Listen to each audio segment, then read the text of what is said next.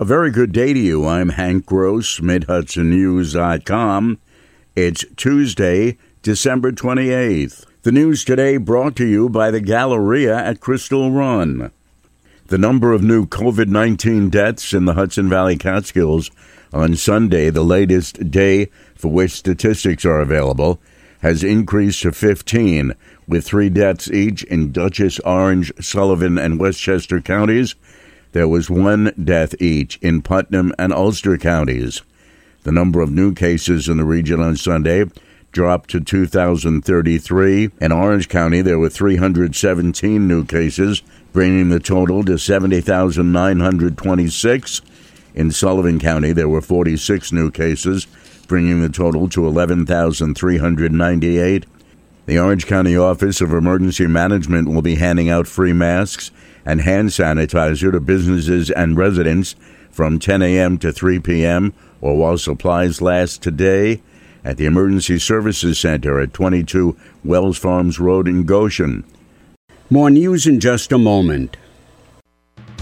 Find over 100 retailers allowing you to spend hours shopping safely at the Galleria at Crystal Run. Enjoy the big brands and the diverse selection of family owned stores all in one location. The Galleria at Crystal Run offers dining options for everyone with Fuji 110 Grill, Allen's Mediterranean Grill, and Peru Cuisine.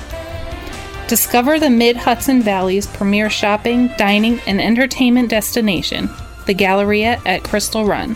For more information, follow us on Instagram, Facebook, or visit GalleriaCrystalRun.com.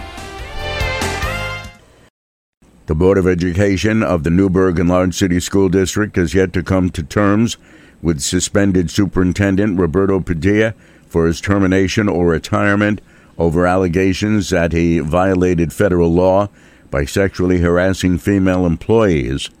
But if and when that occurs, Orange County District Attorney David Hoovler says he will take a look at the case. Two independent private investigators knowledgeable in the field of sexual harassment have concluded that Padilla did break the law. Hoovler, who has not been asked to look into the matter, says if requested, he will review it. If and when the school district has completed their investigation and it is done, and they refer it to the district attorney's office, we will gladly take a look at it for potential charges. Uh, we have not reached that point yet. Uh, I have not had any direct contact with the school district regarding this. However, I have been told that when it's complete, uh, we may be contacted. At least one member of the school board, acting as a private citizen, has urged the DA to take a look at the case. One lawyer, though, said U.S. laws were allegedly broken. Therefore, it may be something for federal prosecutors to explore.